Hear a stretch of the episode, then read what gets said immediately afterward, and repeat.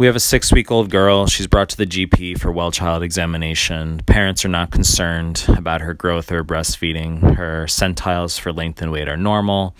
And examination shows a blowing holosystolic murmur along the left sternal border. And the question simply asks you the diagnosis, okay? Not a complicated question. So we look at the answer choices here. We see atrial septal defect. We know that's wrong because that's going to present as a fixed splitting of S two. Um, we could talk for literally forty minutes about splitting, but what you need to know, long story short, is just wide fixed splitting of S two. Fixed splitting of S two for an A S D sometimes will be described as wide. Uh, S two is refers to closure of the aortic and pulmonic valves uh, at the end of systole. So the closure of S two, that is going to mark the onset of diastole. A two occurs before P two. And the more pressure you have in a respective ventricle, the later that distal valve will close. So let's say we inhale, okay? Decrease intrathoracic pressure, increase venous return to the right heart. That's going to increase volume in the right ventricle, increase pressure in the right ventricle. And P two is going to occur slightly later. So the distance between A two and P two increases. That's a wide splitting of S two. Um, and the opposite occurs with exhalation, okay? So we get this oscillatory effect where A two and P two uh, move far apart during inspiration, then closer together during expiration.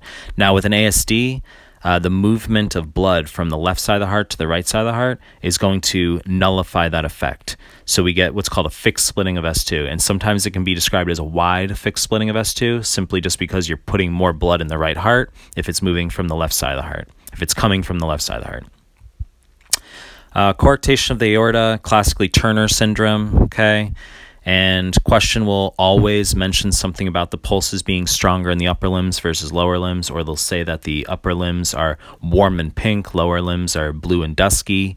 Uh, they want you to know that the blood pressure is high in the upper limbs, not just because of uh, the mere physical backup, but also because of up- upregulation of renin-angiotensin system due to decreased perfusion of the kidneys. Uh, the murmur can be described as infra clavicular and systolic, but questions don't often say that. Uh, it'll be a giveaway if they do give you coarctation, because as I said, they'll mention the difference between the upper limbs and the lower limbs. Um, once again, classically Turner syndrome. Preductal versus postductal. Uh, preductal is the one that occurs in pediatrics with closure of the ductus arteriosus. Uh, postductal is the one that occurs in adults. A lot we could chat about. Now, patent ductus arteriosus, this is going to present three ways on the U S M L E. They want you to know continuous machinery-like murmur, very buzzwordy, very classic. Sometimes the question will just say continuous murmur. The second way will be pan-systolic, pan-diastolic, which makes sense. It's continuous through both uh, systole and diastole. And the third way is to and fro. To hyphen and hyphen F R O. And that's actually on one of the N B M Es for two C K. Uh, students see that. They're like, what the fuck? The question actually relies on you knowing that descriptor to get it right. So that's why I tell you now, sounds weird. And then eventually you're going to hit that question. Uh, and you'll see that it rides on you knowing uh, to and fro in order to get the P D A question right. Um, P D A rarely, I don't want to get too off topic from the rest of the answer choices here, but P D A um, can rarely be described as having bounding pulses. Now, that's a classic descriptor for aortic regurgitation. Bounding pulses means you have a wide pulse pressure. It means you have a big um, a big difference between your systolic and your diastolic blood pressure, and it reflects blood quickly leaving the arterial circulation. In aortic regurg, blood is pumped into the aorta, quickly falls back into the heart. That makes sense, bounding pulses. Um, but you can also have blood uh, quickly leaving the aorta for the pulmonary trunk with a P D A, right? So you can get bounding pulses sometimes where you get a kid who has a, a to and fro murmur with bounding pulses. You're like, wait, that's weird. Why are there bounding pulses? I thought that was aortic regurg. Well, you can also get it with a P D A. And you can also get bounding pulses with arteriovenous fistulae. Um, let's say someone has Paget disease of bone, or if someone has an A V fistula made for dialysis.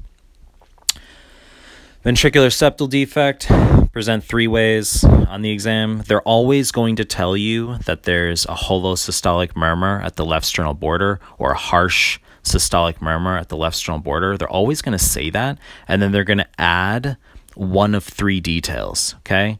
So the first way they'll describe V S D, they'll say holosystolic murmur, left sternal border with a palpable thrill or heave. A palpable thrill just means a murmur you can actually palpate. That means you have a four on six murmur or above. A heave just means you can actually palpate the chest wall. Um, the second way they'll describe the V S D is holosystolic murmur, left sternal border with left atrial enlargement. And that's because if you have blood moving across uh, the interventricular septum into the right ventricle, that's going to be extra blood, extra preload that's going to go back through the lungs to the left atrium. So the left atrium has to handle not just the systemic circulation, but also that rec- that uh, recurrent preload going back across the V S D. So you can, you can get left atrial enlargement. That can confuse some people because they're like, wait, why the fuck is the left atrium enlarged if this is a V S D? Like, is the answer A S D? No, it's not. This is standard for V S D. The third way is they'll give you holosystolic murmur, left sternal border with a diastolic rumble, okay? And that can also reflect uh, increased blood uh, moving into the left atrium, okay? So those are three ways for V S D. Uh, V S D also classic for DiGeorge syndrome. It's just part of tetralogy of Fallot. Tetralogy of Fallot is classically seen in DiGeorge syndrome. So uh, your Pulmo- your pulmonic valve stenosis, your right ventricular hypertrophy, your overriding aorta, your ventricular septal defect. So for DiGeorge syndrome questions, sometimes they'll give you the kid who has a cleft lip, cleft palate, maybe some tetany from the hypocalcemia, absent thymic shadow, and he's got a harsh systolic murmur at the left sternal border, which could reflect a mix of your V S D and your pulmonary stenosis. Um, functional murmur reflects a murmur that will actually go away uh, under different circumstances. And that might sound vague, but what this refers to is uh, generally a murmur that occurs with tachycardia, okay? So sometimes in pediatrics, classically, you'll have an infection where the heart rate gets very high, maybe like one sixty, one eighty, and then the kid has a two on six um mid-systolic murmur, and you're like, wait, is this like a congenital heart defect? It's not. It's just a, a flow murmur across the aortic valve, and when the heart rate comes down, uh, the murmur will also uh, mitigate. And you can also get this. I've seen the functional murmur with low hemoglobin as well, like a kid who has sickle cell. Let's say there's a crisis, and you have a scenario where the hemoglobin is seven grams per deciliter, and heart rate will increase to compensate for decreased oxygen delivery. So with the increased heart rate, you get the functional murmur. A lot we can talk about, uh, lots of different murmur types, but uh, that's it for this one.